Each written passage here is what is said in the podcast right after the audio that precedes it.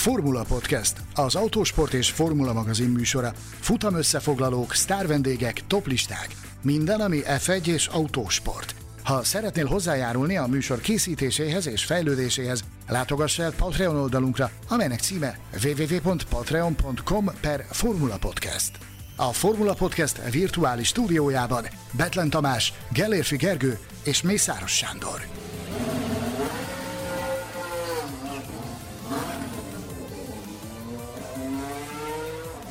Műsorunk támogatója a tibormodel.com F1-es és utcai modellek óriási kínálatával. Hányadik helyen végez a Ferrari a konstruktőri pontversenyben? Kiszerzi a legtöbb büntetőpontot 2022-ben? A szezont megkezdő 20 pilóta közül hányan zárnak nulla ponttal majd a bajnokságban? Üdvözlünk minden autósport szurkolót a Formula Podcast harmadik évadának 15. adását hallhatjátok. Köszöntöm kollégáimat Gelérfi Gergőt és Mészáros Sándort. Sziasztok, indul a szezon. Sziasztok, tavaszt, békét, rakétazaj helyett pedig motorzajt kívánok mindenkinek. Hú, micsoda beköszönés, teljesen zavarba hozol és kizökkentesz, csak annyit tudok hozzátenni, hogy engem Betlen Tamásnak hívnak, és veletek együtt ezúttal azt próbáljuk megtippelni, mármint veletek hallgatókkal együtt is, hogy milyen lesz a 2022-es Forma 1-es szezon. Tartsatok velünk! Napi rend előtti felszólalásomban muszáj két dolgot megemlítenem, az egyik természetesen De az, várj, ez, egy, amiről... ez egy plenáris ülés, ahol most vagyunk egyébként? Napi rend előtti két perces interpellációra emelkedik Igen, erre van Tamás. lehetőségem, a törvény lehetőséget ad erre, hogy ö, nem mehetünk el szó nélkül amellett a tény mellett, hogy kettő évvel ezelőtt ö, kezdődött a Formula Podcast, azaz azon a napon, tizen, hányadikán, Harmadikán. ment adásba az első műsorunk, azt, azt ugye úgy kell érteni, hogy akkor töltöttük fel netre, és ti meg ott hallgattátok meg, aki esetleg ezzel nem lenne tisztában. És igen. ti elmentetek volna szó nélkül emellett az esemény mellett. Tulajdonképpen én, én... az előző adásban el is mentünk, hiszen pontosan a szülinapunkon jött ki az előző adás, és mi annyira izgalomba jöttünk a tesztek eredményétől, és egyáltalán attól, hogy, hogy, te, hogy autókat láttunk a versenypályán, hogy tényleg szó nélkül elmentünk mellette. Úgy, De ezért vagy te itt, hogy emlékeztes minket mindarra, amit elfelejtettünk. A minden tudó nagy szellem itt lebeg felettünk, és az orrunkra koppint, amikor elmegyünk a saját születésnapunk mellett. És ennyi? Ennyit tudtok hozzátenni? A, egy, az egyéves évfordulón azért Mi ennyit tudunk tor... hozzátenni, te tudnál egy kicsit többet is, csak nem nagyon akarod. Főleg anyagi formában. De...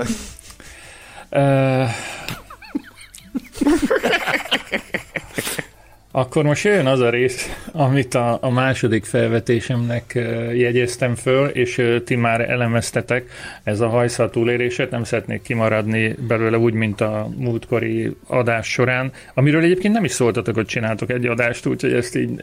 Ezt így Mondjuk ebben és, a formában ez sem igaz. Hanem... De értesültem róla aztán, amikor felkerült a, a, a, a hova? A Spotify-ra. Ez egyáltalán nem így történt, de ezt majd megbeszéljük adáson kívül. Jó.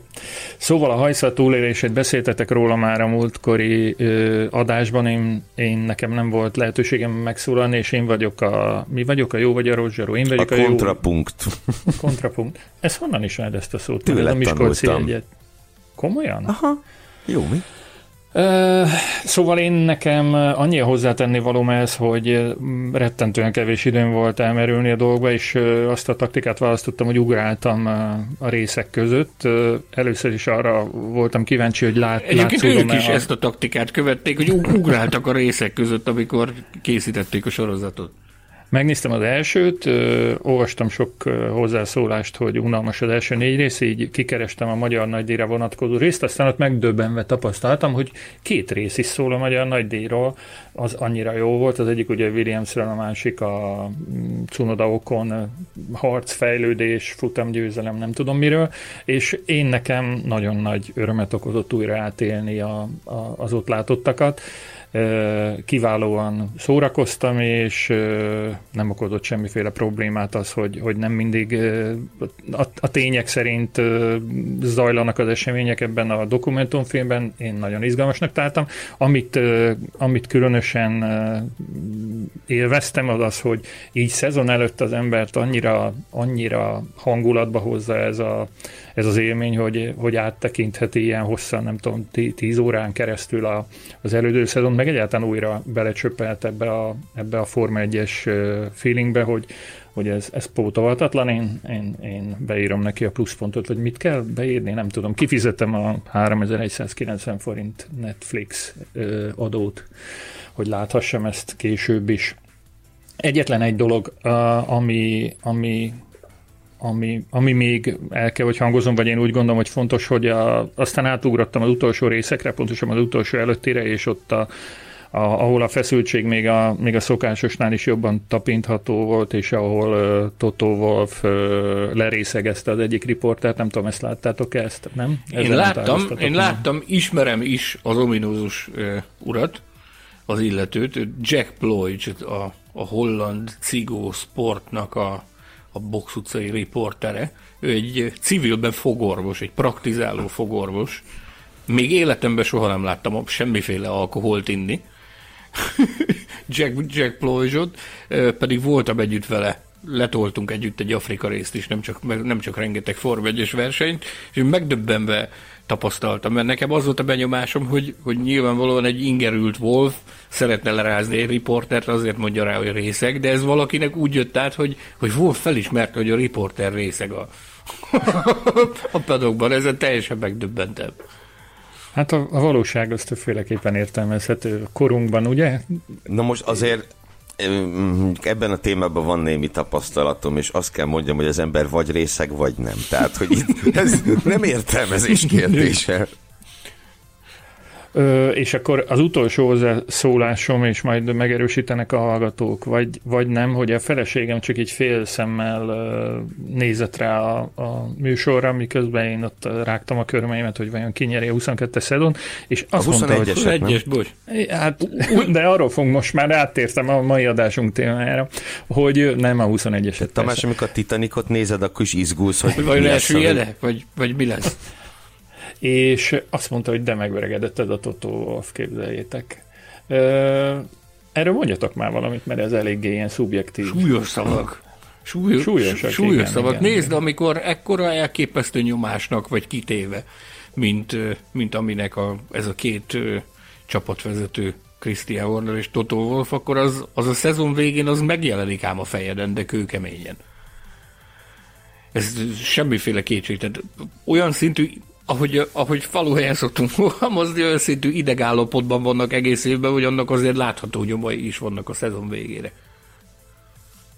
És, és, és ezért tesznek is e, egymás ellen, ugye, hogy a, hogy a másik arcán minél több ránc és minél több izzadságcsepp megjelenjen, ha, ha más nem. Ugye volt egy, egy külön rész arról, ami nekem új volt, hogy ha tudják is, hogy esélytelen a, az óvásuk bármilyen ügyben, attól, attól függetlenül beadják, hogy csak azért, hogy, hogy idegeskedjen az ellenfél és borsot törjenek Figyelj, ha, ha van pénz óvási díjra, Így akkor van. Ha persze, van pénz, addig is ha lehet pénz, bosszantani. Ha van pénz lóvére, akkor, akkor lehet ilyen módon bosszantani az ellenfelet, de ahhoz kell az. Meg az ellenfeled addig se tud fontos dolgokkal foglalkozni, amíg kénytelen a te óvásoddal foglalkozni. Hát érthető ez.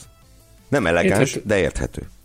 Ö, összességében én, és akkor többet megígérem, hogy nem beszélek már erről, hogy hogy nagyon közel hozott szerintem nagyon sok embert a Forma 1-hez, és ez mindenképpen a javára írható.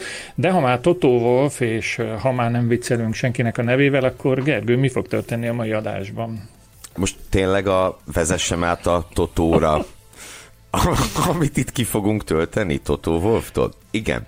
Tehát ugye, tavaly Tavaly életre hívott hagyományunkat folytatva második alkalommal fogalmaztunk meg 13 plusz egy kérdést az előttünk álló szezonnal kapcsolatban, amelyek mentén tippelni fogunk arra, hogy mind a hárman még hozzá, hogy mi minden várható a 2022-es Formula 1-es szezonban, és emellett a hallgatókat is arra kértük, hogy ők is töltsék ki.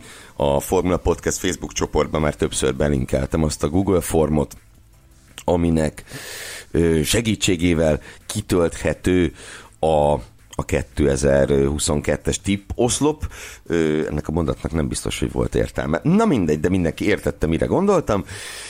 És ugye néhány napja tettem be a Facebook csoportba ezt a ezt a tipsort, és hát jelenleg hétfő dél van, ugye most veszük fel az adást, és már többen tippeltetek, mint tavaly összesen, aminek rendkívüli módon örülünk. A kitöltési határidő az első szabad edzés kezdete, azaz péntek egy óra.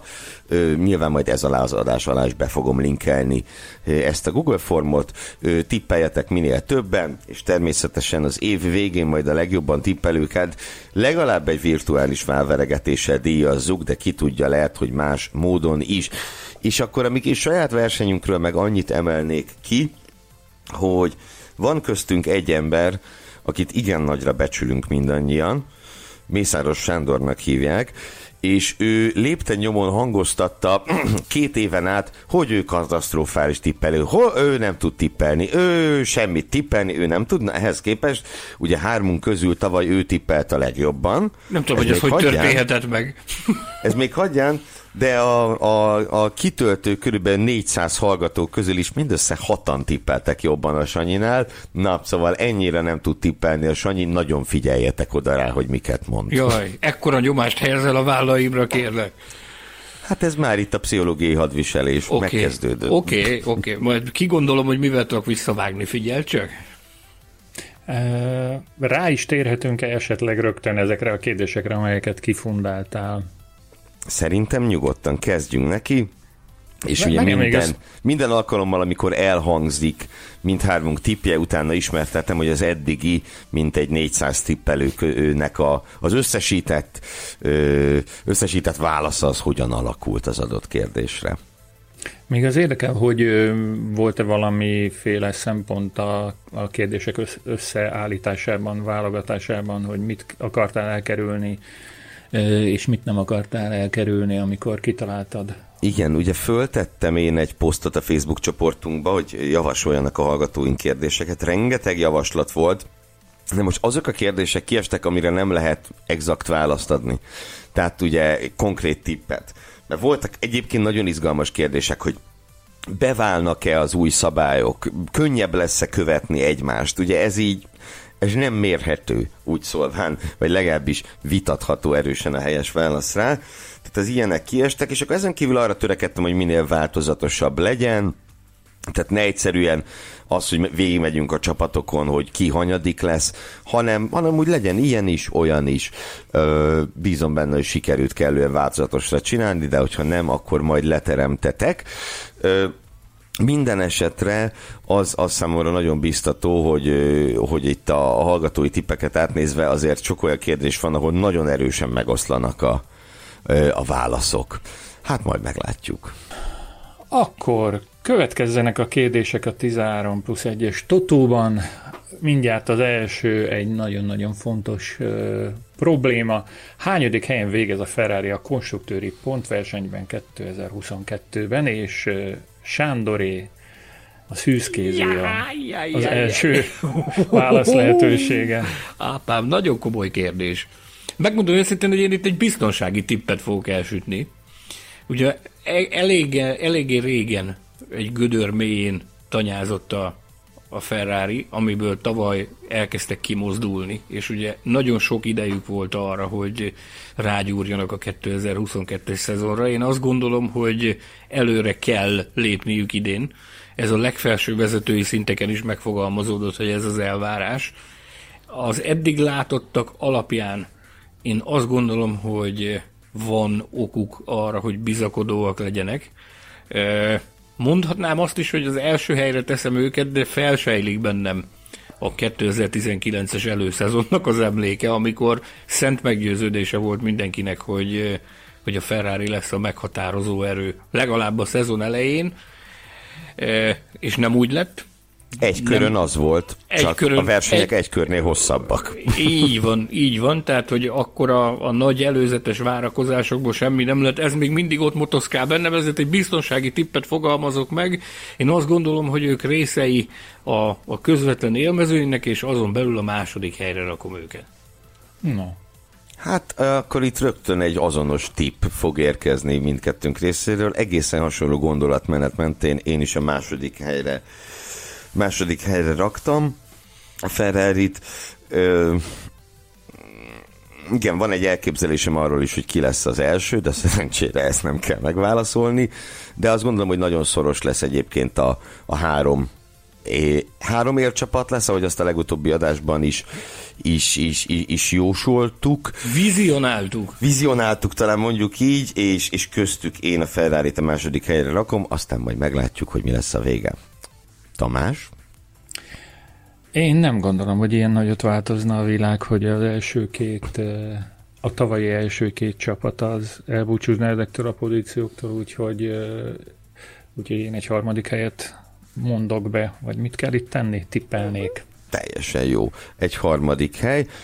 Akkor nézzük, kedves hallgatóink pedig hasonlóan állnak, mint mi, azaz második és harmadik helyre rakták nagyon nagy többségben, 42 százalék egész pontosan a második helyre, és 41 százalék a harmadik helyre, egészen minimális a különbség, tehát több mint több mint négy ötöde hallgatóknak azt mondja, hogy itt a második vagy a harmadik hely a ferrari és hát az első helyre érkezett még egy tekintélyesebb szavazatmennyiség 14 kal ők bíznak a legjobban a Ferrari-ban.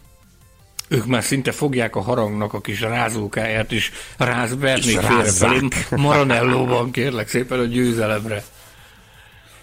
A kettes kérdés így hangzik, melyik csapatnál lesz a legnagyobb pontkülönbség a pilóták között, és Gergőt illeti az első válasz lehetősége?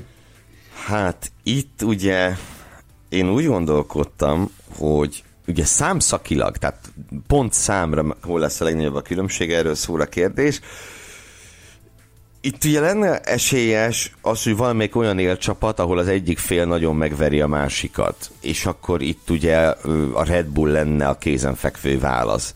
Viszont én nem a, nem a Red Bullt, nem a Red Bullt választottam, hanem egy, egy előzetesen középcsapatnak tűnő formációt, méghozzá az Alfa Taurit, ahol én azt várom, hogy Pierre Gasly hasonlóan meg fogja verni Yuki Tsunodát, mint tavaly, és számszerűen ez lesz a legnagyobb különbség a csapattársak között. Az most mennyi is volt tavaly? 78 pont. Azért tudom, ilyen pontosan itt szerepel a jegyzeteim között, mert nekem hasonló a, hasonló a tippem. Én is őket PC-ztem ki. Én azt gondolom, hogy ott van csapaton belül nyílhat akkorára az olló, hogy ahogy faluhelyen mondják, hogy Gázli elveri Cunodát, mint jég a határt, akár mekkorát fog fejlődni Yuki Tsunoda, aztán majd lehet, hogy ránk de, de nekem is ez az érzésem, különösképpen annak fényében, amit, amit azért hallhattunk a tavalyi szezon végén, hogy van egy bizonyos szintű támogatottság, egy nagyon erős, még mindig nagyon erős támogatottság a Cunodának a Red Bullon belül, de azért hallottunk olyan hangokat bőséggel, hogy az első néhány verseny az meghatározó lesz a, a jövője szempontjából. Úgyhogy én megmondom őszintén, én hasonlóképpen gondolkodtam, mint Gergő, úgyhogy Gázli és Cunoda Alfa Tauri. Hát én jobban bízok. Bízom Cunodában, mint, mint ahogy ti teszitek. Egy részről más. Igen, mert hát nem tudom, említettem, de néztem most az utóbbi napokban a tévében bizonyos sorozatot, és egészen belopta a a, a magát a szívembe. Hát azzal a, semmi baj ez, nincs a mentalitásával. De jó, hát itt nem lehet érzelmek nélkül tippelni, de hogy abszol, hogyha meg a matematika nyelvén akarjuk megközelíteni a dolgot, amihez Gergő jobban ért, mint én, bizonyos okokból, akkor meg azt kell, hogy mondjuk, hogy tavaly 200 pont lemaradása volt Pereznek Felsztappentől, és az csak az, az háromszoros a gyakorlatilag a, a Tsunoda Gazlinnak, úgyhogy én, én maradnék ennél a, a Red Bullos maximált különbségnél, hogyha nem haragszatok emiatt. hogy haragszunk, és egyébként a hallgatók is itt is szépen lekövettek minket úgy szólván, a legtöbb szavazatot az Alfa Tauri kapta, 34%-kal, de szorosan mögötte 28% a Red Bull, és ami számomra kicsit érdekesebb, 20% az Alfa Romeo-t jelölte, azaz, hogy, hogy Bottas Joe-t azt, azt rendkívüli módon el fogja kalapálni. De nyilván ott ahhoz, hogy egy ilyen nagy, számszakilag nagy különbség kialakulhasson, ahhoz az Alfa Romeo-nak egy legalábbis Bottasnak egy stabil pontszerzőnek kéne lennie. Ahhoz pedig olyan autó kell, amivel pontot lehet szerezni. Ez az, Igen. amit nem tudunk, hogy mennyire lesz alkalmas folyamatos pontszerzésekre az Alfa Romeo. Viszont azt is kiemelném, hogy a ferrari kívül az összes csapatra érkezett azért, érkezett azért jó néhány szavazat, de kiemelkedően sok erre a háromra, tehát Alfa Tauri, Red Bull és Alfa Romeo ebben a sorrendben állnak a hallgatói tippek. Hát, ha még megengeditek, hogy szóval a Gázinak és a Cunodának nem volt annyi pontja összesen messze, mint, a, mint Pereznek egyedül. Szóval, na mindegy, nem magyarázom a bizonyítványt, majd igen, majd, majd örülsz, hogy lesz egy jó tipped velünk szemben. Igen, ez. igen, igen. Te igen. csak jól jársz. Én jól járok, köszönöm. A harmadik kérdés következik. George Russell-en kívül lesz-e új futamgyőztes a 2022-es szezonban? Ha igen, nevez meg egyet ez mit jelent, hogy bónusz válasz lehetőség? Ez nem, milyen bónusz válasz lehetőség? Nem tudom. Akkor helyes a válasz, hogyha megjelölsz valakit, és ő tényleg nyer. Vagy ha azt jelölt, hogy nem lesz új futam. Jó, hogy sem. Jó, most már tudtam értelmezni elnézést. Ugye? Jó. Ugye? És akkor Sándor következik, lesz-e új futamgyőztes Russellen kívüli, vagy egyáltalán ő, ő maga lesz-e? Gyerekek, én ilyen jóságos nagybácsiként fogok most funkcionálni, és futam győzelmet, vagy győzelmeket szavazok Russellnek is, Sainznak is, és Norrisnak is. Bár most úgy tűnik, hogy a McLaren nem biztos, hogy partiban tud lenni futam győzelmekért, de azért eléggé hosszú ez a szezon, és nekem már tavaly is az volt az érzésem Norrisszal kapcsolatban, hogy lógott a levegőben egy futamgyőzelem, ami ott is volt Szocsiban, már a, már a zsebében érezhette a győzelmet, amikor, amikor eldobta magától. Én azt gondolom, hogy a fiatalember fejben megérett a, a győzelemre. sainz kapcsolatban már nagyon régen ez az érzésem van.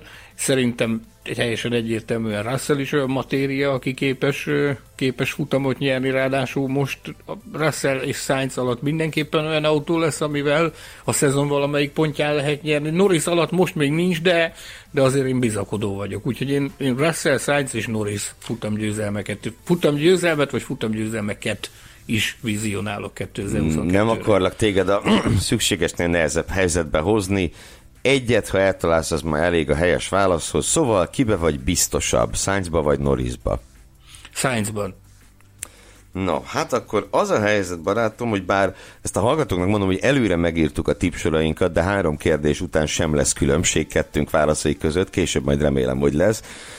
Carlos Sainz, ez nálam nem, ö, nem kérdéses. Ö, fogok, fogom én még a nevét később is említeni, de hogy futamgyőztes lesz, arra arra még fogadni ismernék némi látható pénzösszeggel. Teljesen egyértelmű, hogy Russell is fog futamot nyerni, én azt gondolom. Igen, Tehát, igen, igen. Ugye ezért is tettem föl így a kérdést, hogy a russell kívül lesz-e új futamgyőztes, mert az már, már, már kézenfekvőnek tűnik, hogy ő, hát, hogy ő fog. Ó, szégyen és gyalázat. Én én nem szeretek harmadik tippelőként ugy, ugyanolyan tippet leadni, de stipi stopi, én beírtam a, a, a, a, a kérdőívbe a, a szájncot erre a kérdésre, de most ké, mást kéne mondanom, de nem tudok mást mondani. Én nem hiszek Lando Norrisban, pontosabban a McLarenben nem hiszek idén.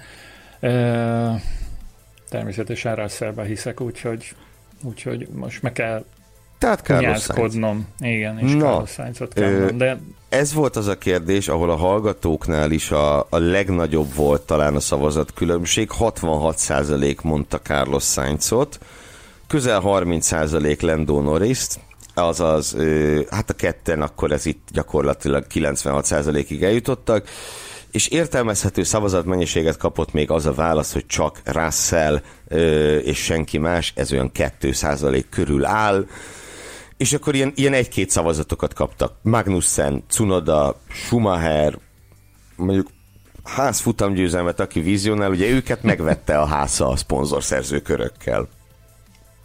Nem mondom, hogy, nem mondom, hogy bánnám, ha születne egy ház futamgyőzelem, de ezt a forgatókönyvet én személy szerint nem látom magam előtt.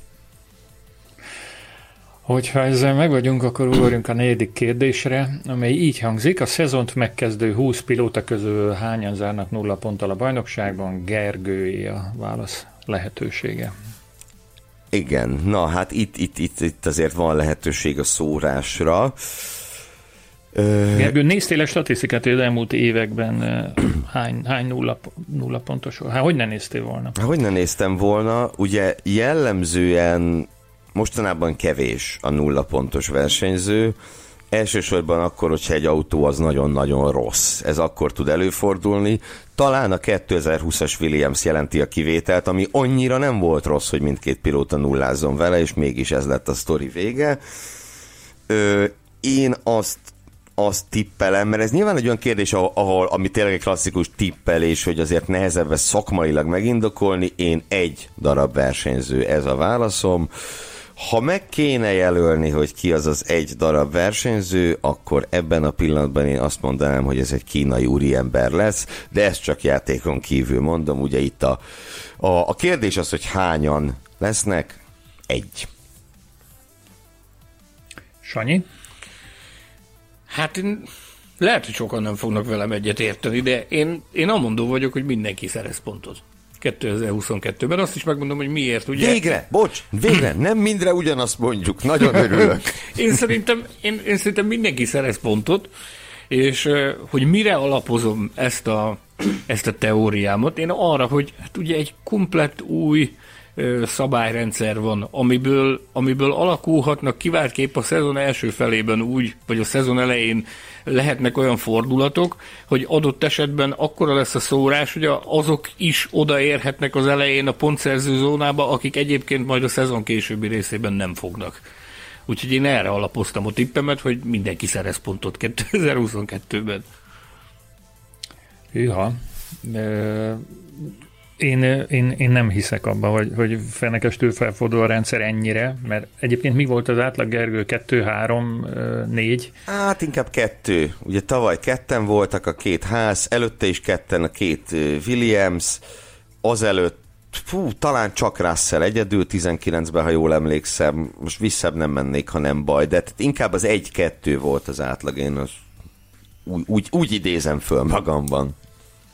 Mert a, a Facebook oldalunkon a tippben négyet írtam, de most az érveitek hallatán egy kicsit elbizonytalanodtam. Minden esetre a becsület azt kívánja, hogy tartsak ki, ha nem is négynél, de mondjuk háromnál, jó? Légy rendben, szív. rendben, kiegyezünk ebben. Egyébként hallgatóink közel negyede azt mondta, amit te, hogy három. A legtöbb szavazatot, szavazatok egyharmadát a kettő ő, kapta, ezt követi viszonylag szorosan a három pilóta, és, és, és értelmezhető szavazat mennyisége durván a szavazatok egy hatodát gyűjtötte be egyaránt, az egy és a nulla, mint ő, válasz.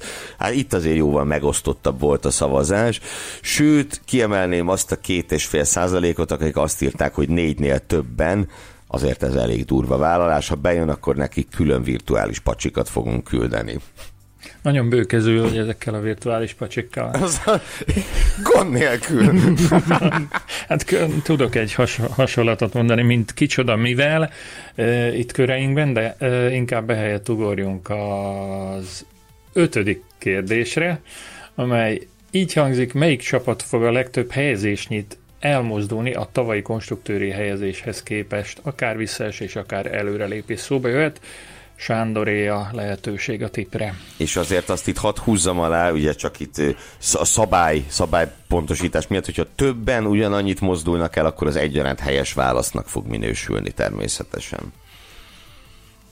Nem is tudom, hogy mit mondjak, vagy hogy kézzel. Én ezen, ezen a kérdésen elmélkedtem a legtöbbet, hogy, hogy mit válaszoljak erre. Annyira, annyira nem egyszerű ez. Tehát olyan nagyon nagy mozgást nyilván nagyon nehéz elképzelni, hogy ahogy te is fogalmaztad, hogy fenekestől felfordul a világ, de valamit mégis mondani kell, úgyhogy én leegyszerűsítem, meg, meg nem bonyolítom túl. Azok alapján, amit a, a téli időszakban láttam, én mondok egy Williams visszakettő padlógázt. Hmm. Én is azt gondolom... De melyik irányba, bocsánat, azt még... Vissza, vissza. vissza kettő, ja, vissza kettő, vissza kettő jó, padlógáz. De az azt jelenti, hogy tehát nagyobb erőre kap, hogyha visszakapcsol kettőt. De az a nagyobb erő már csak 2023-ban fog megvalósulni. Nyilván látszik, látszik rajtuk, hogy nagyon akarnak, látszik rajtuk, hogy nagyon dolgoznak. Én tiszta szívemből remélem, hogy rám is tráfolnak, mégpedig nagyon csúnyán, rettenetesen örülnék neki, de, de jelen pillanatban, mivel válaszkényszer alatt vagyok, valamit mondanom kell, én ezt mondom. Nekem az meggyőződésem, hogy kettőnél többet nem fog senki mozdulni. Tehát olyan, olyan egyszerűen nincs, nem, nem létezik, hogy kettőnél többet mozduljon bárki bárhova, legalábbis szerintem. A, és mondjuk három csapat van, akikről el tudom képzelni, hogy kettőt mozdulnak. Jó, a Ferrari-val együtt négy, de azt már betippeltem, hogy a Ferrari második lesz, most ezek után az már olyan béna lenne.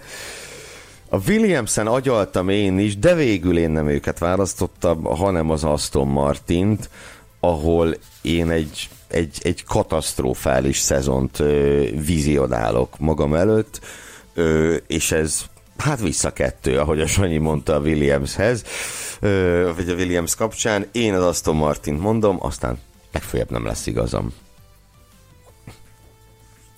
Ajaj. Ugye? No, elnyűhetetlen. Gonosz egy kérdés. Nem, hát le, van abban valami, ha nem is túl sok, de valami van benne, amit mondtatok. Ha láttátok a fejét a Tamásnak, ez mindent elmond arra, hogy ez mennyire fogós kérdés. Ilyen szinten elmélyülni. Ennyire régen gondolkodott. Bizony, bizony. Hát muszáj lenne mást mondanom. És mi a fenét mondják? Egy dologgal kapcsolatban láttuk eddig ilyen mélyen gondolkodni. Ugye, Gergő? Fizetésnap.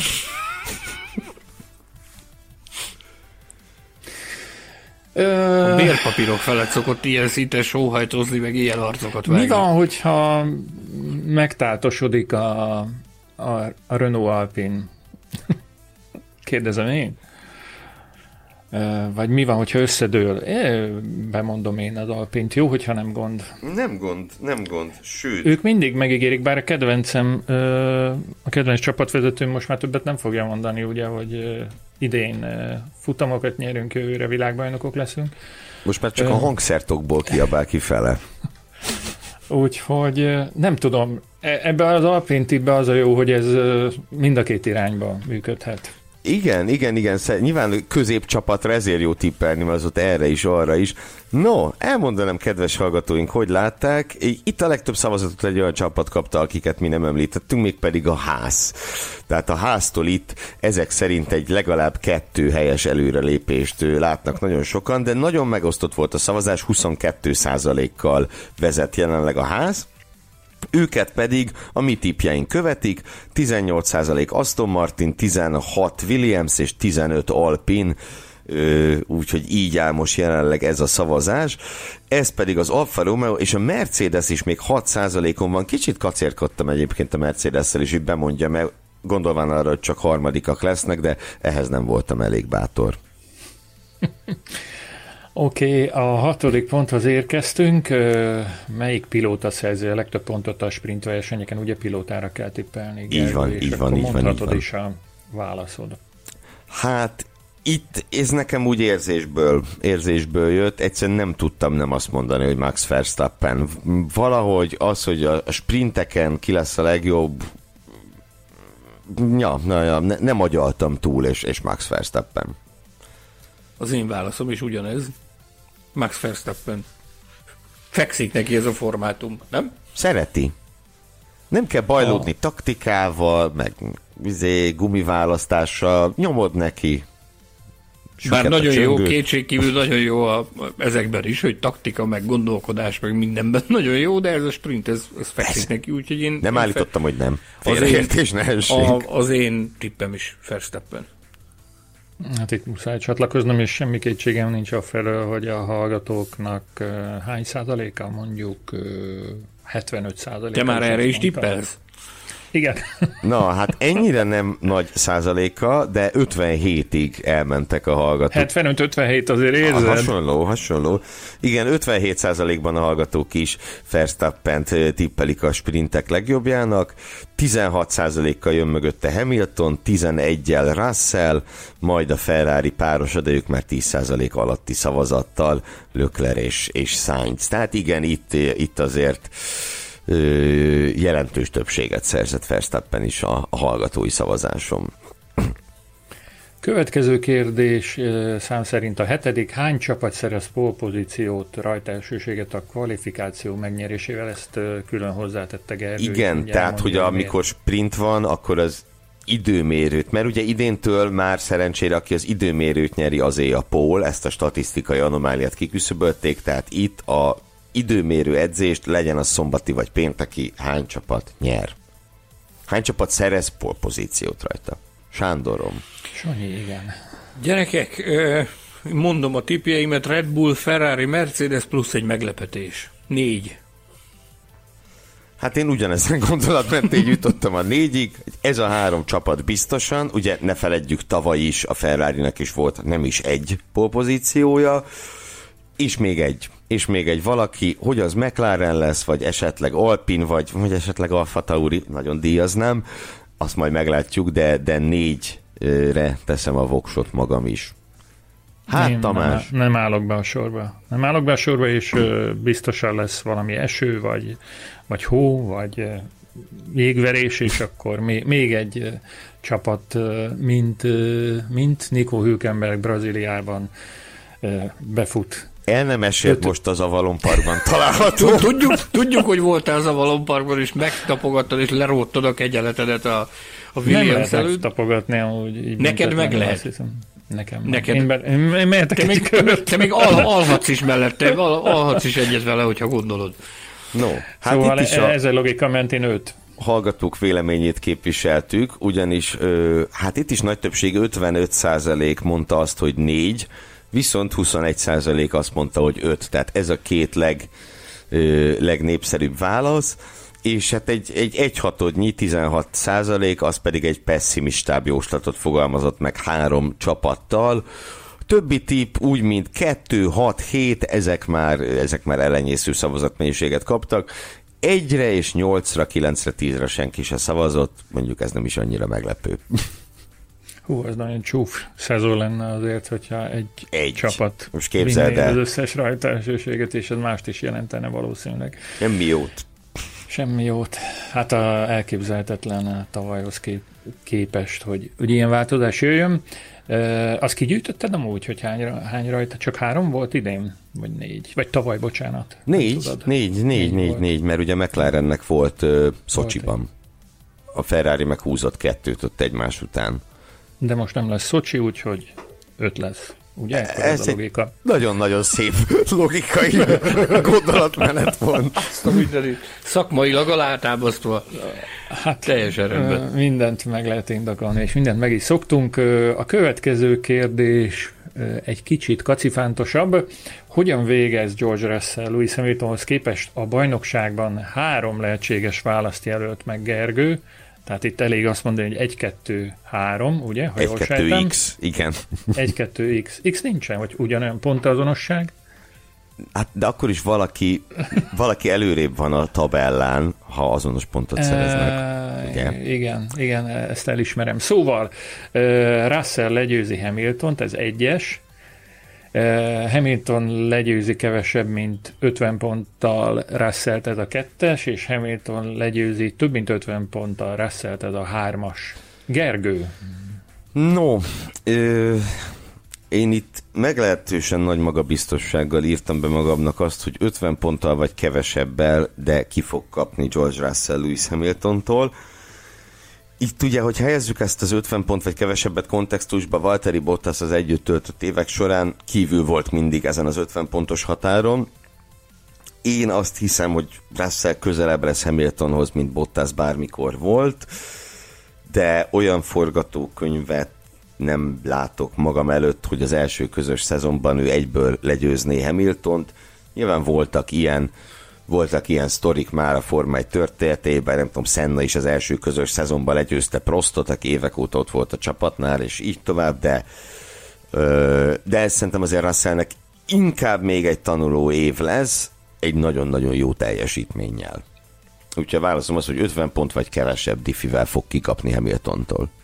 Ugyanezt tippelem én is.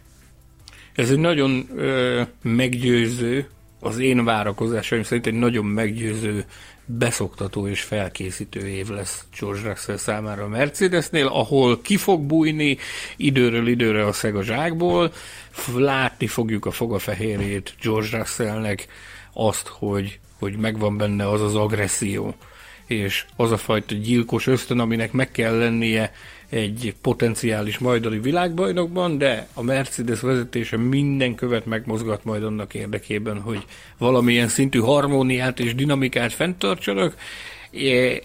Ezek mellett, ilyen szabályok mentén haladva Russellnek szerintem lesz egy nagyon-nagyon hatásos és meggyőző első szezonja a Mercedesnél, ahol nem győzi le Lewis Hamiltont, de közel lesz hozzá. Az a helyzet, hogy ha ha a Mercedes a világbajnokságért fog harcolni, akkor szerintem jóval nagyobb lesz a különbség, mint 50 pont Hamilton javára.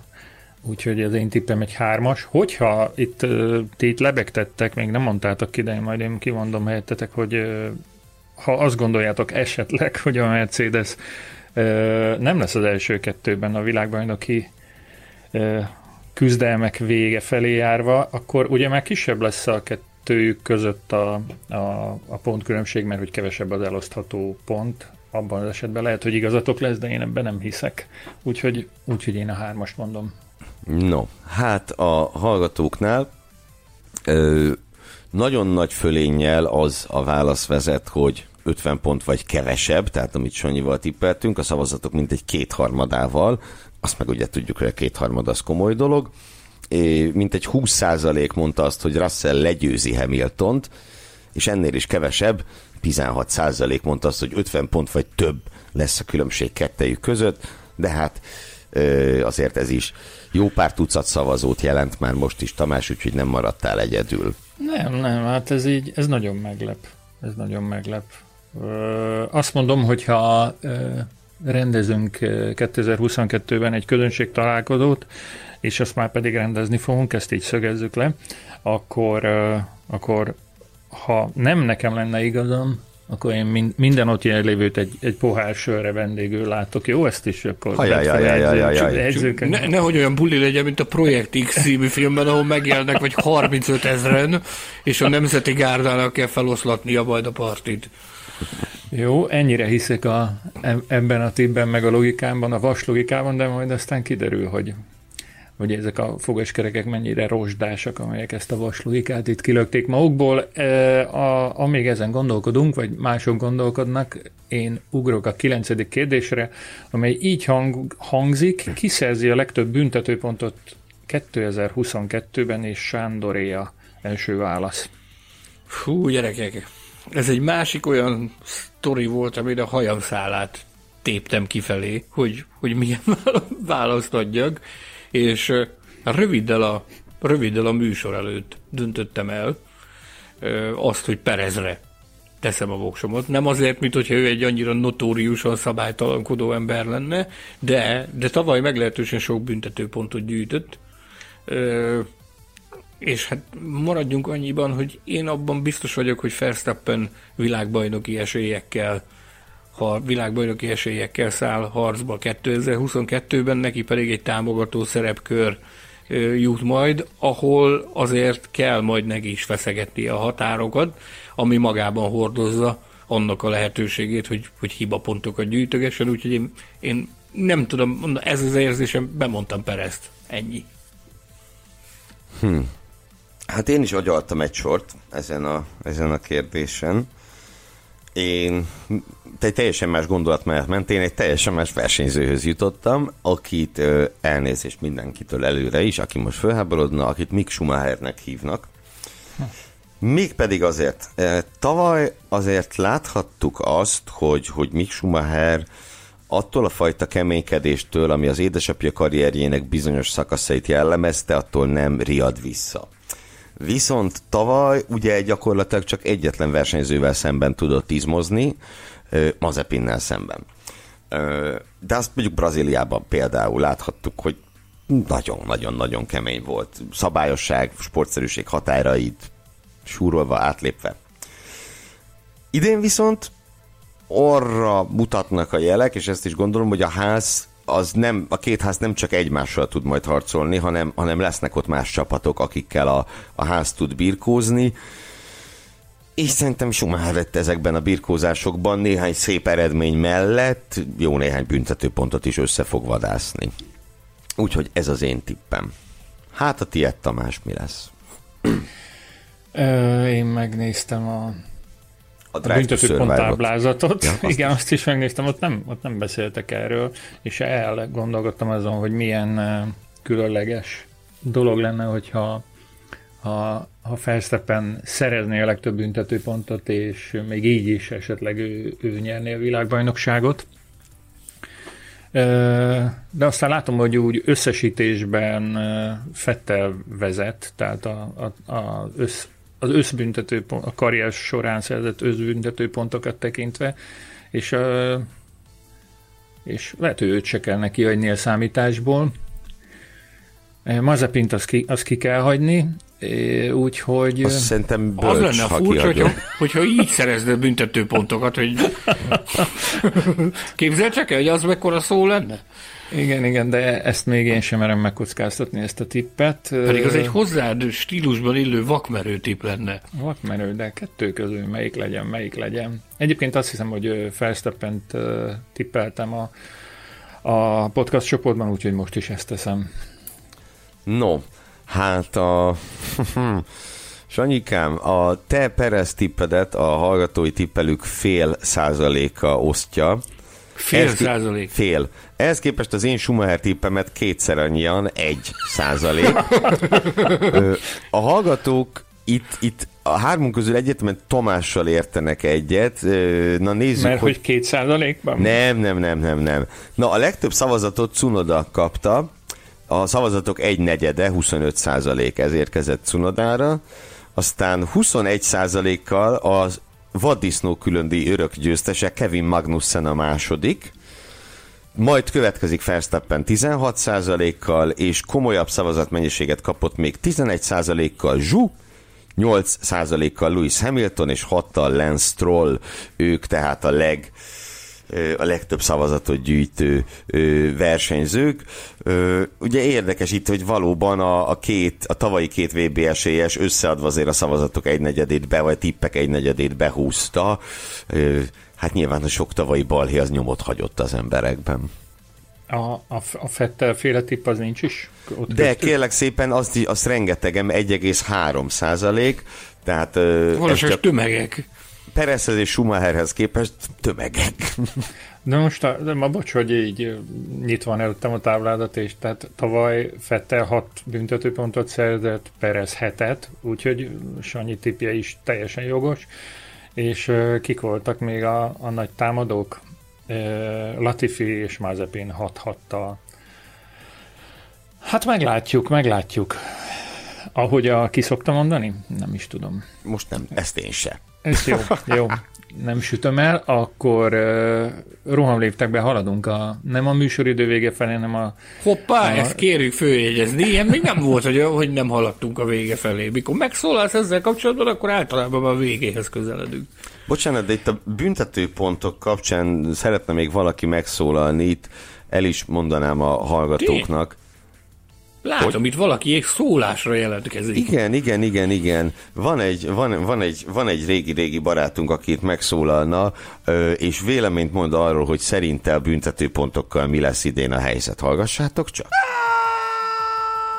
Mr. Digitális kolléga, kérem visszatért. Tehát mi volt az oka annak, hogy mostanában nem hallatta a hangját ez a drága jó ember? A digitális kolléga pihenőre vonult, ugye nyilván tudja mindenki, hogy van egy ilyen, egy ilyen globális chip hiány jelenleg, és valószínűleg ezzel köthető össze, hogy a digitális kollégának is a feltöltődésre elég sok időt kellett várnia, de többen hiányoltátok, mindenkit megnyugtatunk, hogy újra itt van köztük, és a szezon különböző pontjain meg fogja fogalmazni milyen szántó gondolatait és kimunkált érvelését a történtekkel kapcsolatban. Magvas és fenkült elméleteket is hallhatunk majd tőle. De még mielőtt erre sor kerüljön a tizedik kérdése a tipjátéknak, az előző évek három sereghajtója, nevezetesen a Williams, az Alfa és a Haas versenyzői közül kivégez a legjobb helyen a bajnokságban 2022-ben. Kérdezi Gergő, és meg is válaszolja mindjárt. No, hát én a Williamsben nem hiszek idén.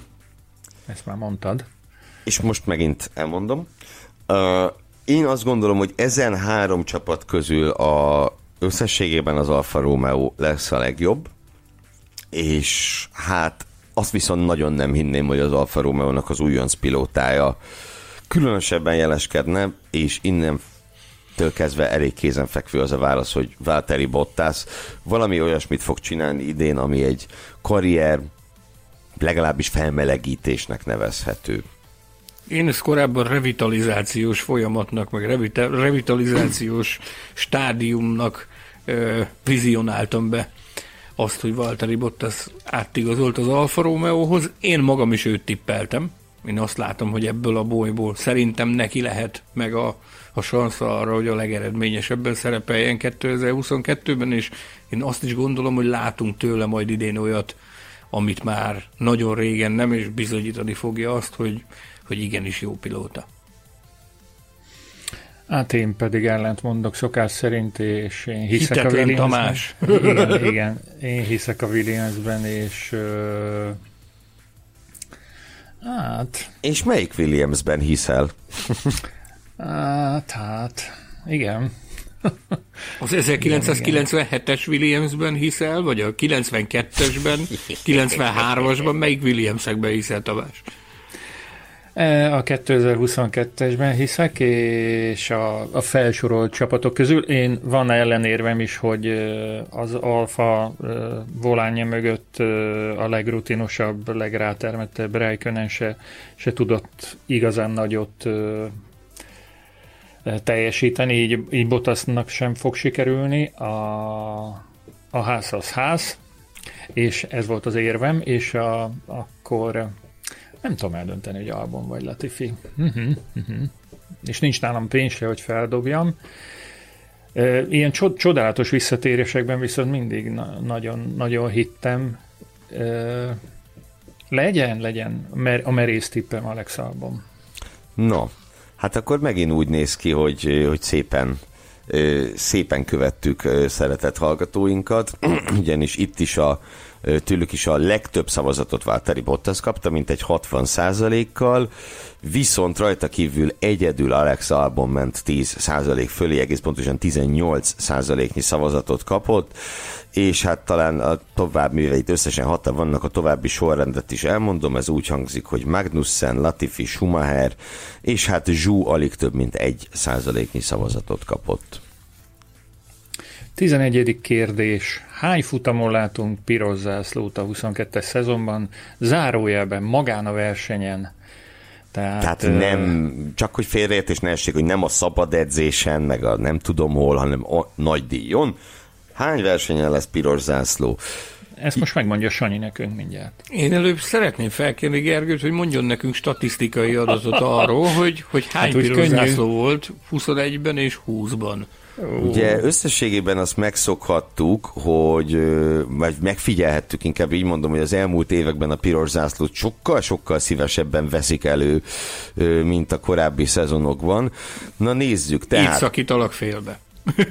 Majd utána elmondott. Tehát ebből kiindulva ugye most egy, egy új felállású versenyirányítás ö, fogja lezongorázni a nagy díjakat. Nagyon nagy kérdés az, hogy az utóbbi években ezt a megszokott trendet felborítják-e vagy sem. Én azt gondolom, hogy valamilyen formában azért próbálnak majd alkalmazkodni azokhoz a sztenderdekhez, amiket az utóbbi időszakban megszokhattunk. Minden, minden hírat nem lehet felégetni a múltal kapcsolatban. Úgyhogy én, én magam, én négy darab piros zászlót tippelek 2022-re, mert ha nem tévedek, tavaly, most mond akkor légy szíves, hogy hány darab volt? Tavaly, hogyha én jól tévedek, akkor összesen hi- hat nagy díjon volt, összesen hét piros zászló, ugye Szaudarábiában kétszer. Az sok. Az sok, ezért alapoztam a tippemet arra, hogy annyi valószínűleg nem lesz, mint amennyi, mint amennyi 2021-ben volt, de, de teljesen szerintem nem is fognak elhidegülni ettől a, ettől a módszertől, úgyhogy én ezért mondtam négyet. Na, és akkor csak, hogy kielégítő választ adjak, tehát ugye tavaly hat nagy díjon volt piros zászló, előtte 2020-ban három nagy díjon összesen négy piros zászló volt, tehát ott is elég gyakori, Előtte viszont mondjuk két évig, több mint két évig, sőt, bocsánat, elszámoltam, három évig nem volt egyáltalán ö, piros zászló. A csúcs egyébként a közelmúltban az, hogy több mint négy évig 2003-as Interlagos és 2007-es Nürburgring, ugye két legendás esőfutam között több mint négy évig egyáltalán nem volt. Szóval az, hogy itt a, az elmúlt két szezonban meg kilenc nagy díjon, az valóban azt mutatja, hogy itt egy nagyon ö, nagy irányváltás figyelhető meg és hát most már szégyellem magam, de esküszöm, hogy nekem is az volt fölírva, hogy négy. Ö, nagyon. Ez a veszélyes anyikám, hogy itt együtt podcastelünk két éve, hogy nagyon egyformán gondolkodunk. Pedig abszolút nem beszéltünk össze, nem, az ég, nem, egyött nem. A, ég egyött a világon egyetlen kérdést sem tárgyaltunk meg, hogy milyen választ fogunk adni rá. Ez benne a szép. Na de majd Tamás ellentmond de az, nekünk. az elméleted ugyanez volt, ami nekem, hogy, hát hogy nagyjából. Ugye új versenyirányítás van, nyilvánvalóan ettől a módszertől nem fognak teljes egészében, tehát nem lesz 180 fokos fordulat, hogy, hogy elkezdenek teljesen más irányba menni, hanem, hanem vala, valahogy a kettő között, az pedig azt jelenti, hogy nekem négy jön ki a vízióimban, akárhogy gondolkodok. Na és Tamásnak hány jött ki? Hát el fognak térni, de azt nem tudhatjuk, hogy melyik irányban mi van, hogyha a másik irányba mennek, és én azt mondom természetesen, hogy a másik irányba, úgyhogy hát legszélesebben hatot mondanék, de, de végül annyit is mondok. No, hát ezzel se vagy egyébként egyedül. Itt nagyon, ahogy az sejteni lehetett, nagyon-nagyon megoszlottak a hallgatói szavazatok. Az első három között érdemi különbség nincs is, 20% körül áll jelenleg az 5, a 4 és a 3 viszont 14%-kal a 6 is, is, is, is prominensen szerepel, és külön üdvözlöm azt a 3,5%-nyi hallgatót, akik a több mint 10 választ megjelölték meg. Azért az azt jelenti, hogy nagy díjak felén vagy többen lesz, lesz piros zászló. Hát nem biztos, mert lehet több piros zászló is egy meg. Ráadásul, de hogy hát több mint tíz nagy díjon, ugye itt az volt a kérdés, hogy hány versenyen. Nagy díj, nagy díj, bocsánat, jaj, jaj, jaj. Ö, Igen. Szóval ez egy elég, elég, elég masszív. Tehát a többség azért azt várja, hogy mi, hogy ez a tendencia valamelyes folytatódik, és a tavalyi hat és a tavaly előtti három közötti mennyiség lesz majd a helyes. Hát meglátjuk. Három kérdésünk maradt. Arra vonatkozik az egyik, a következő, hogy hány versenyzőnek lesz még matematikai esélye a bajnoki címre az utolsó előtti futamot megelőző napon. Tehát kettő nagy díjjal a vége előtt. És én azt, én azt gondolom, hogy ekkorra már csak, bár ez egy izgalmas és szoros és változatos szezon lesz, ekkorra már csak ketten fognak úgy állni, hogy, hogy matematikai esélyük van még a világbajnoki címre. Úgyhogy ez, ez a rövid válaszom, hogy kettő és meglátjuk, reméljük ismét majd az utolsó verseny utolsó körében dől el a bajnokság, csak nem olyan körülmények között, mint tavaly.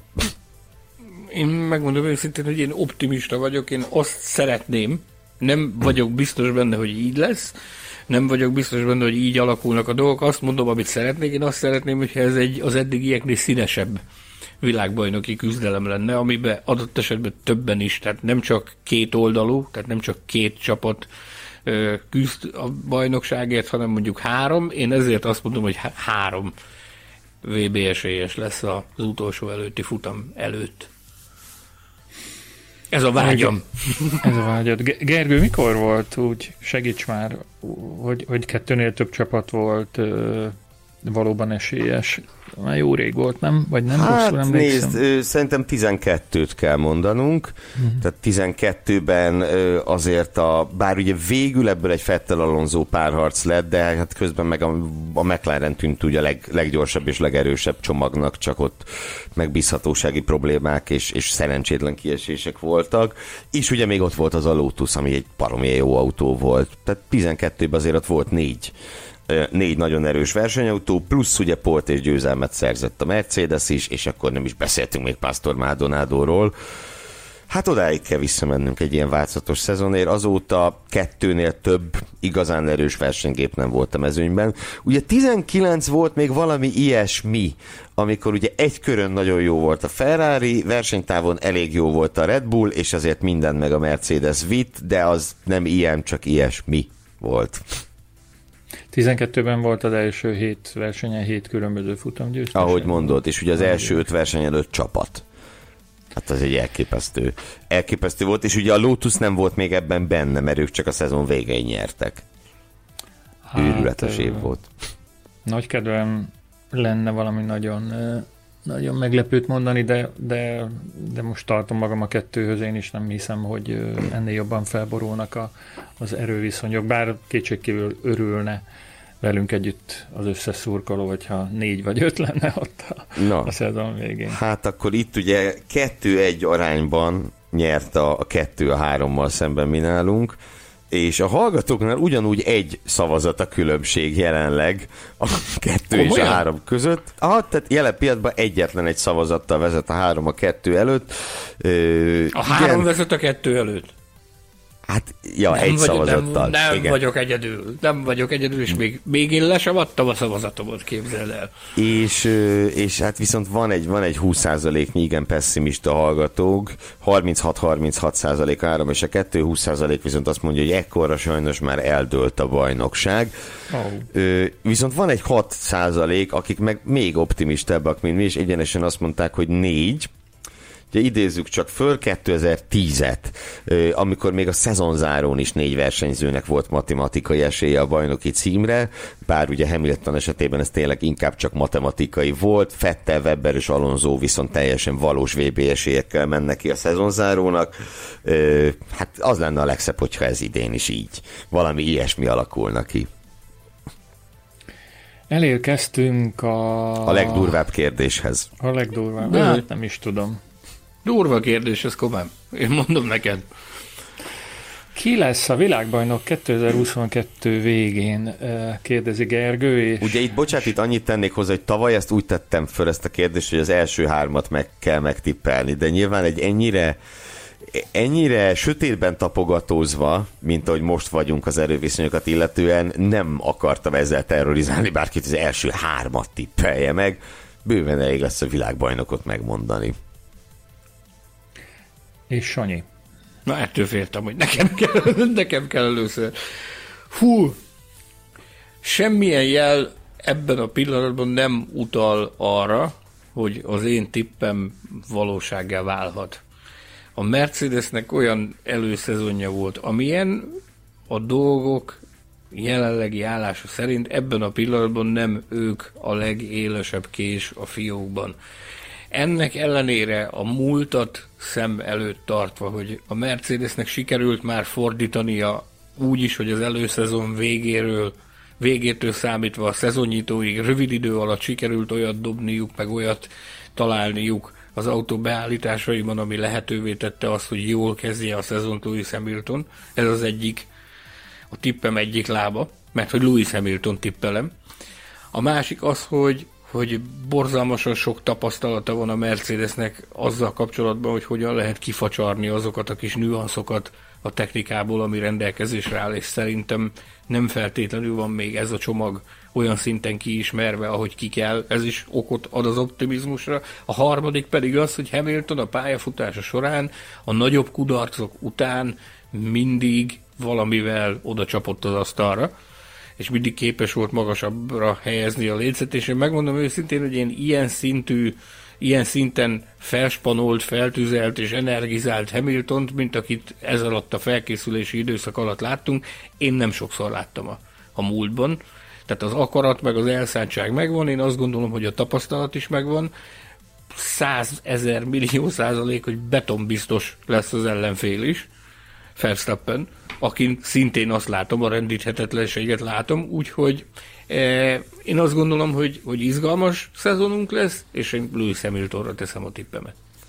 Na, hát nálam akkor most következik a, a bold prediction, a, a bátor, bátor vállalás. És, Nekem is van olyanom. Én elhiszem a ferrari mindazt, amit, amit el szeretnék hinni nekik, és, és mindazt, ami tűnik erről a Ferrari-ról jelenleg. És, és én azt gondolom, hogy Ferrari pilóta harcban lesz a világbajnoki címért, és meg is nyeri. Méghozzá az a Ferrari pilóta, aki ugye az elmúlt három szezonban csapaton belül kétszer Norris-t, egyszer Löklert elkalapálta.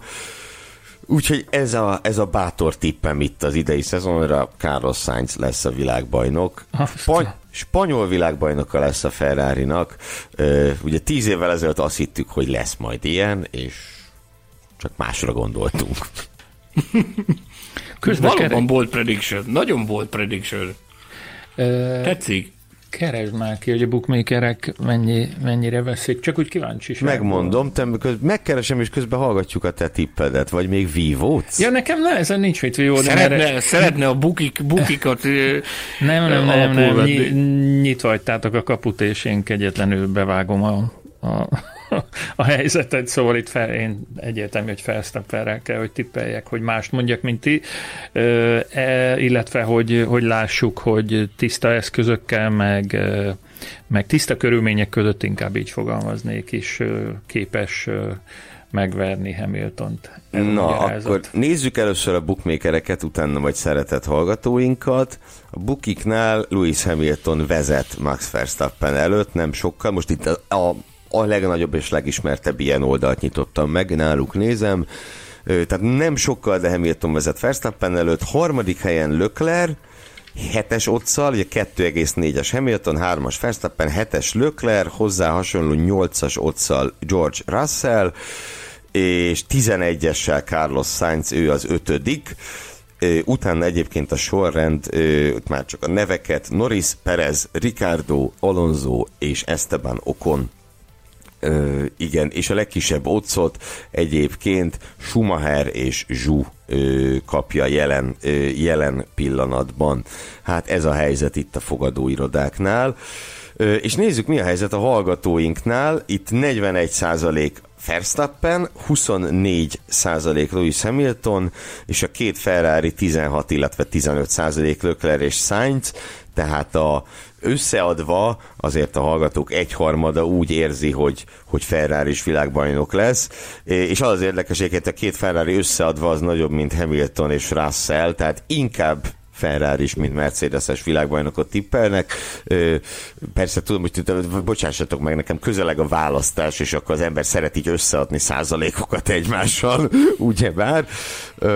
Na minden esetre aztán lehet, hogy ez is egy vágyvezérelt gondolkodás hallgatók részéről. Russell mindössze 2 százalék mondja, egy százalékot kapott még Lando Norris, és külön üdvözlöm azt a kettő darab hallgatót, aki Fernando Alonso-t jelölte meg. Hajrá, legyen nektek igazatok! Nagyon tetszik nekem a bold prediction Gergő. Ez, ha bejön, apám, a mennybe mész konkrétan. Szobrot fognak állítani neked Maranellóban. Hát remélem. És Madridban is. Hát és remélem Madridban is. is. A, a Science, a Science Haciendán.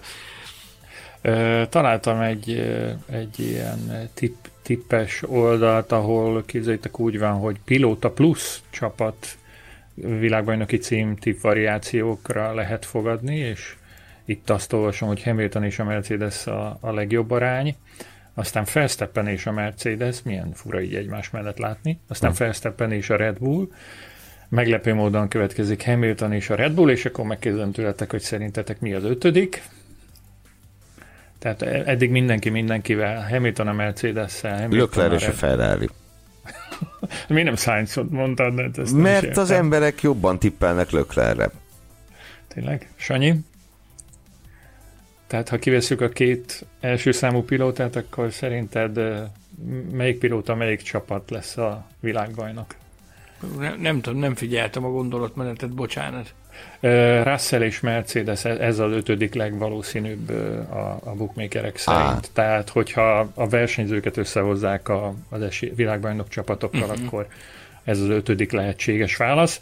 Na Nálunk most én pedig, még hadd mondjak igen, egy érdekeset mielőtt rátérünk az utolsó kérdésre, mert én meg még azt néztem meg az imént említett fogadóirodánál, hogy a Bahreini nagydíj győztesét hogyan, hogyan jósolják, és az a nagyon izgalmas, hogy a 11. helyen, tehát a 11. legvalószínűbbnek írják Mick Schumachert a házszal, Miközben a világbajnoki címre már a legesélytelenebbnek zsúval hort versenyben, úgyhogy úgy néz ki, hogy a, a ház kiváló ö, ö, teszten mutatott formáját azt itt, azt itt a bukik elhitték nekik.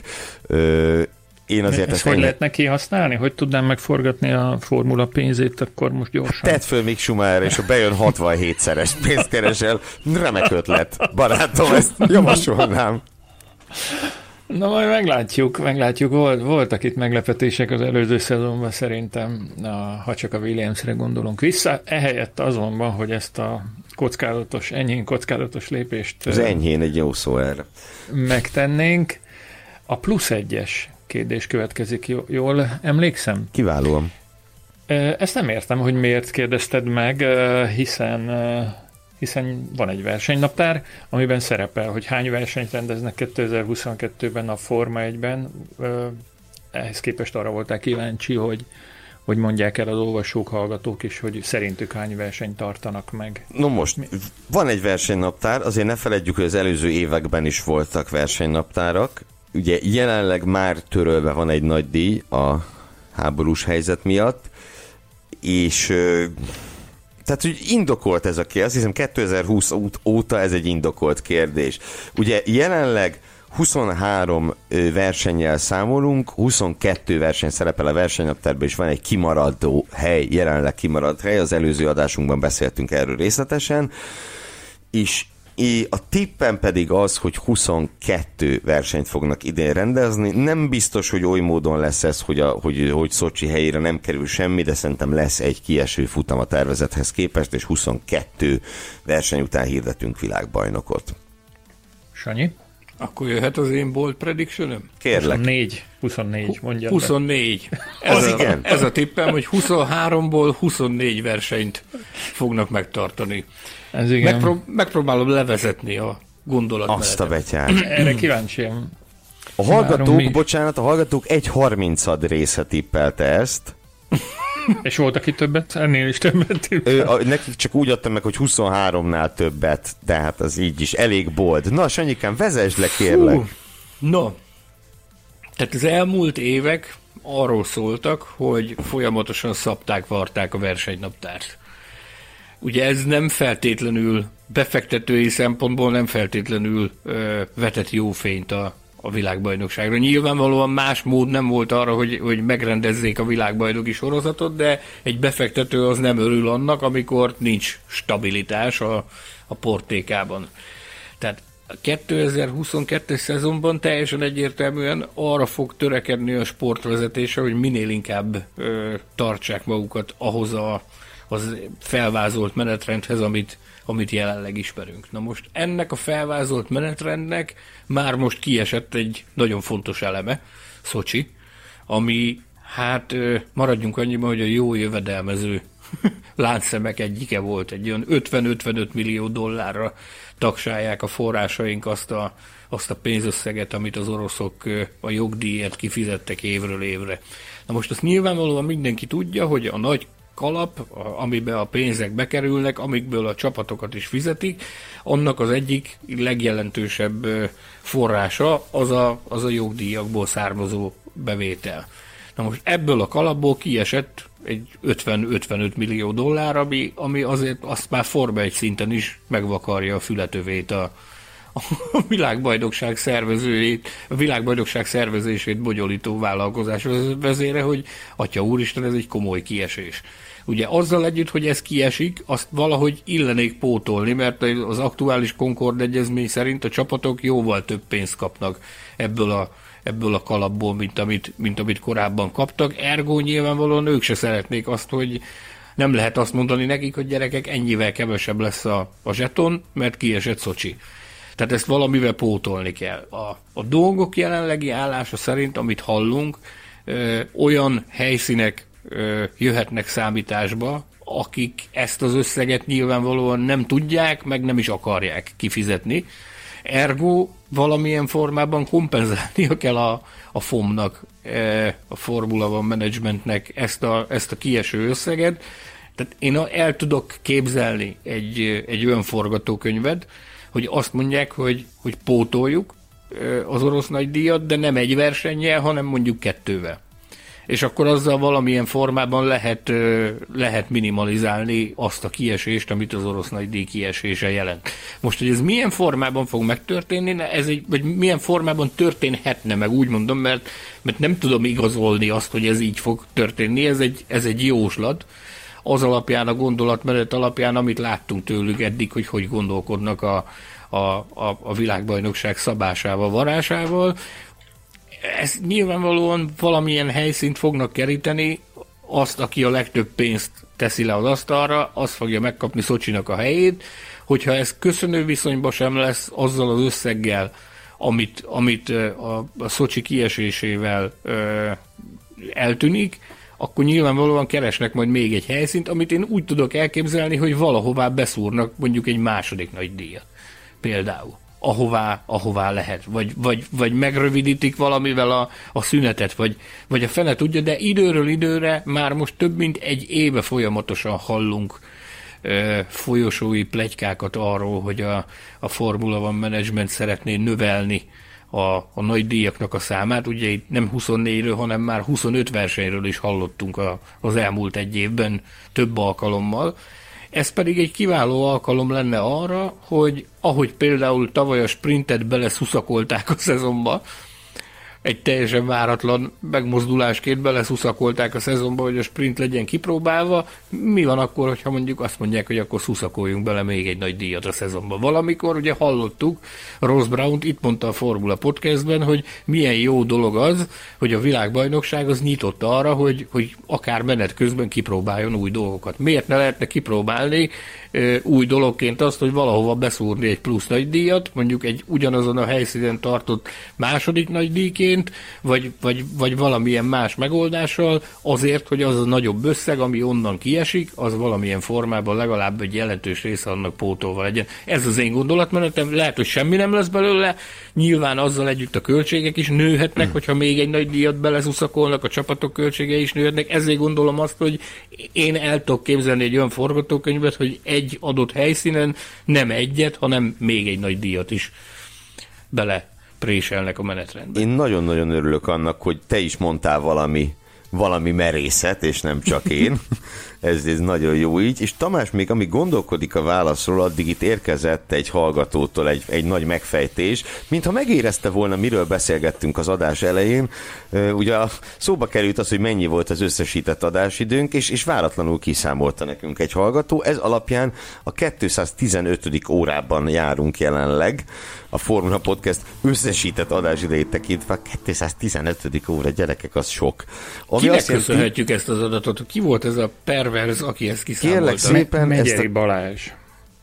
Köszönjük szépen neki, az, hozzá. Az úr, az úr minden áldását kérem Megyeri Balázsra, hogy ezt, hogy ezt kiszámolta. De ez és valami szoftver, vagy, vagy mit írta? Én nem tudom, hogy hogy csinálta, de köszönjük neki. De látod, ha rákattintasz, ott Látom, a Tamás, és nem, nem értem, mi van ott, tehát Én ezért sem. nem hoztam szóba. De, az össz, de az összesítés az megvan. Ez ugye azt jelenti, hogy a kilencedik napot zárjuk jelenleg, ami az adásidőt illeti, az elég komoly és közelítünk, itt föltette egy, egy hozzászóló azt mondta, hogy a, hát ez már lehet, hogy túllépte a Dallasnak a, a, a műsoridejét, amennyit a Dallas futott. Még nem, a Dallas nagyjából 280 órát tesz ki, most gyorsan megnéztem, de mi is már 215 óránál járunk, szóval közelítjük a Dallasnak a teljes futás idejét. Ellenben... Betlen Tamás a Joki, hallod? Esküszöm neked. És akkor még azt is elmondom, hogy a szomszédokat viszont már túlléptük. Tehát a Formula Podcast imár hosszabb műsoridővel rendelkezik, mint a szomszédok. Várj, ki, ki, ki, Barátok mi, közt. Hát mit azt nem fogjuk. A Szabó család, a Szabó család az, a, az mennyi ideig tartott? Az legalább egy rádiós produkció Igen, volt. de szerintem ez a két dolog, a Szabó család és a barátok közt, amivel szemben egyelőre esélytelenek vagyunk. Egyelőre. Na de Tamás, hány tipp? Nem, hány futam? Mi a tippet? Ö, én egy ilyen rendszerető ember vagyok, úgyhogy szerintem betartják, amit ígértek, az 23. Ez még nem hangzott el, ugye, itt tőletek? De. Ja, mint tip nem, mint tip nem hangzott el. Ö, ugye a hallgatóink a hallgatóink egyébként a legnagyobb részt ők is ezt tippelték, amit te, hogy 23 lesz, valamivel 50% fölött. Ezt mondták.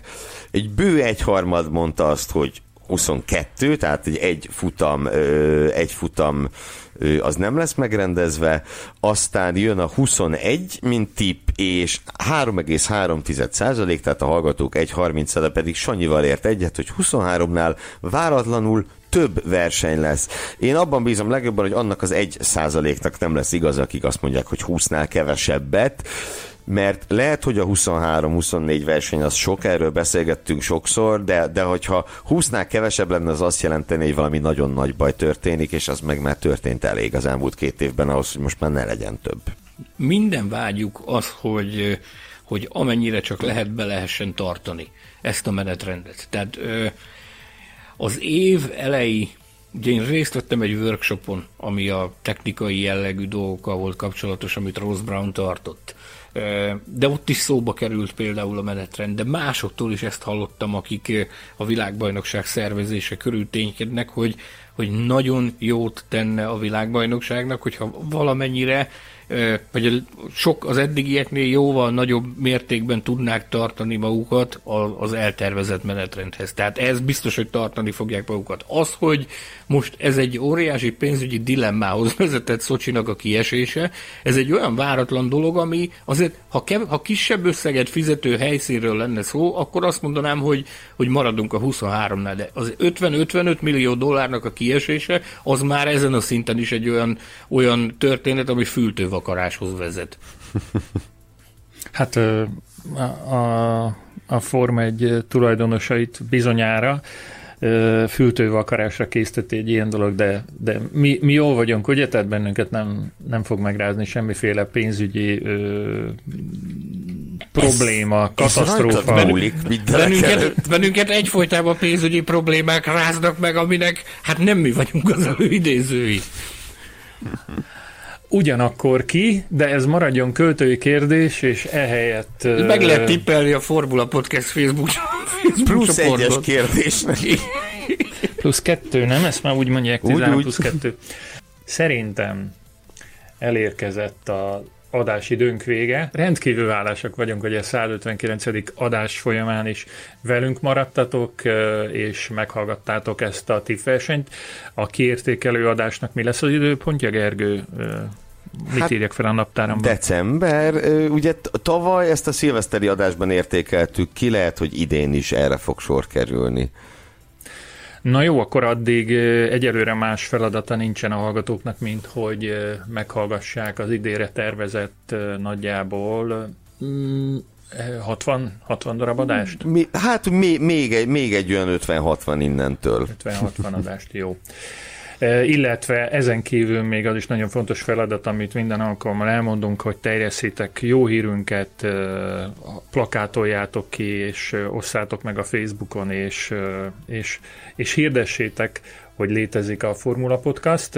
Ezen kívül az is nagyon nagy dolog, hogyha meghallgatjátok a következő műsorokat is, ezt a Spotify-on és a többi netes lejátszó felületen tudjátok megtenni. Iratkozzatok is fel minden egyes felületen a Formula Podcast csatornájára, ez is egy nagyon fontos dolog.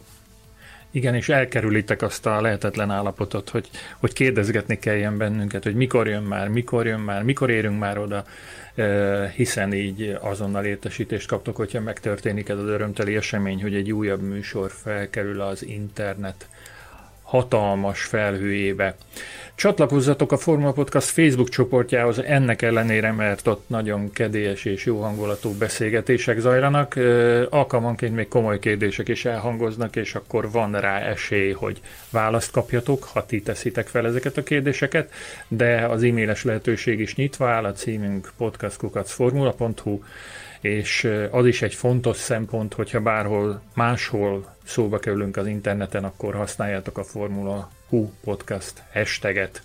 Itt akarom hozzátenni a, mm, a műsor történetéhez, hogy Svájcból jelentkezett egy hallgató személyesen nálam, aki közölte velem, hogy ő egy középiskolai osztálytársam, és ő nem tudott róla, hogy én podcastolok, de a, a, a férje és a család összes férfi tagja felhívta rá a figyelmet, hogy van egy Forma 1 podcast, és ott felismerni vélte a, az arcomat, és a nevem alapján be is tudott azonosítani. Szóval, hogy így, ha nem is törünk világhatalomra, de, de lassan arra szólunk a felé, ugye?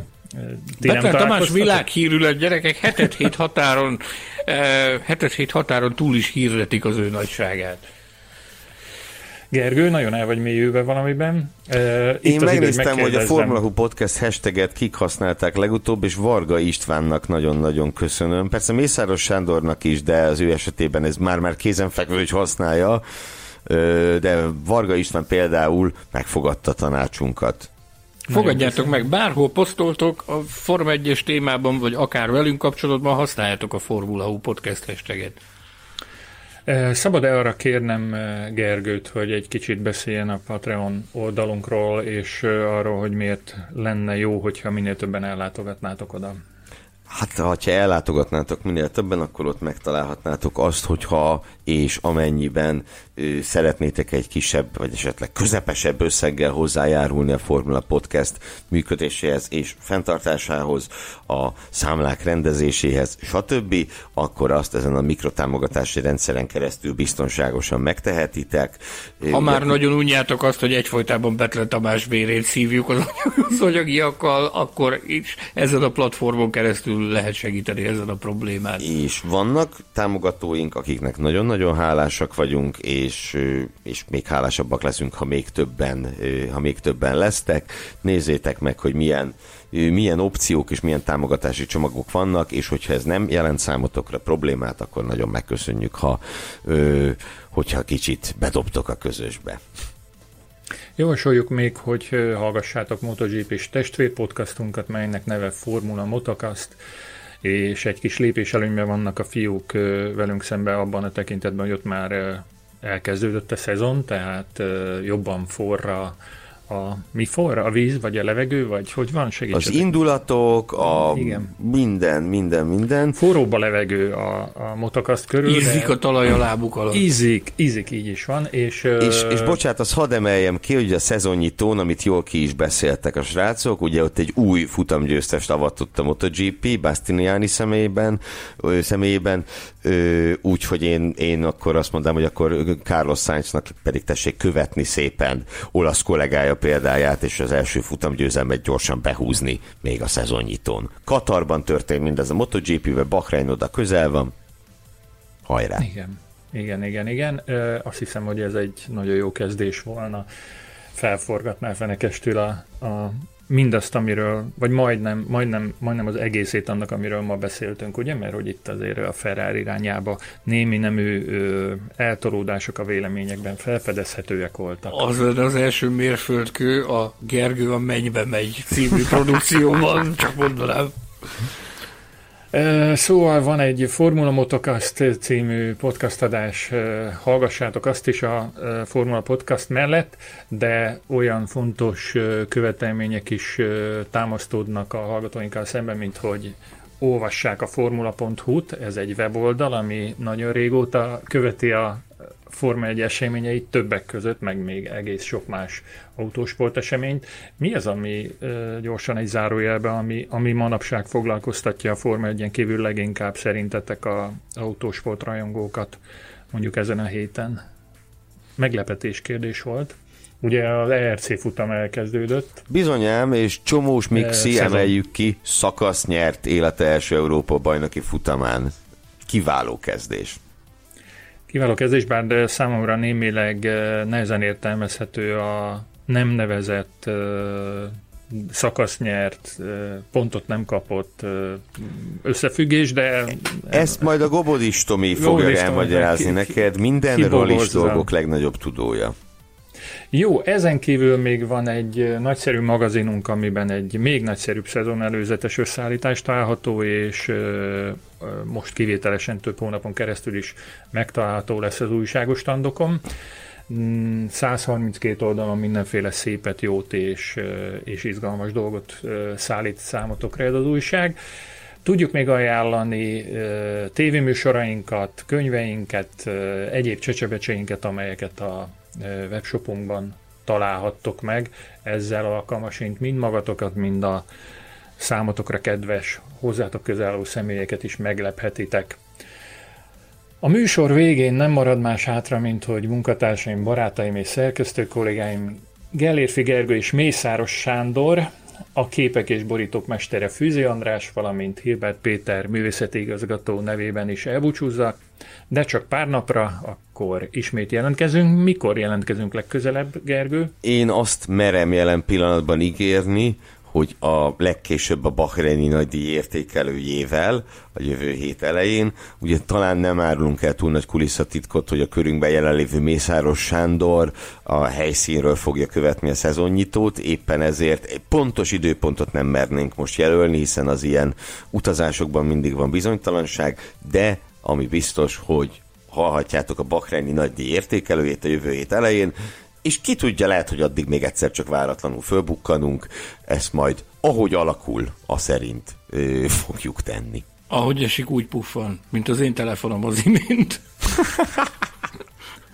Még egyszer köszönjük a figyelmet, szeressétek a Formula Podcastot, sziasztok! Műsorunk támogatója a tibormodel.com F1-es és utcai modellek óriási kínálatával. Hallgass meg korábbi műsorainkat, valamint iratkozz fel ránk Spotify, Google, Apple Podcast vagy más csatornáinkon. A linket megtalálod a leírásban, illetve a formula.hu weboldalon. Ha szeretnél hozzájárulni a műsor készítéséhez és fejlődéséhez, látogass el Patreon oldalunkra, amelynek címe www.patreon.com per Formula Podcast.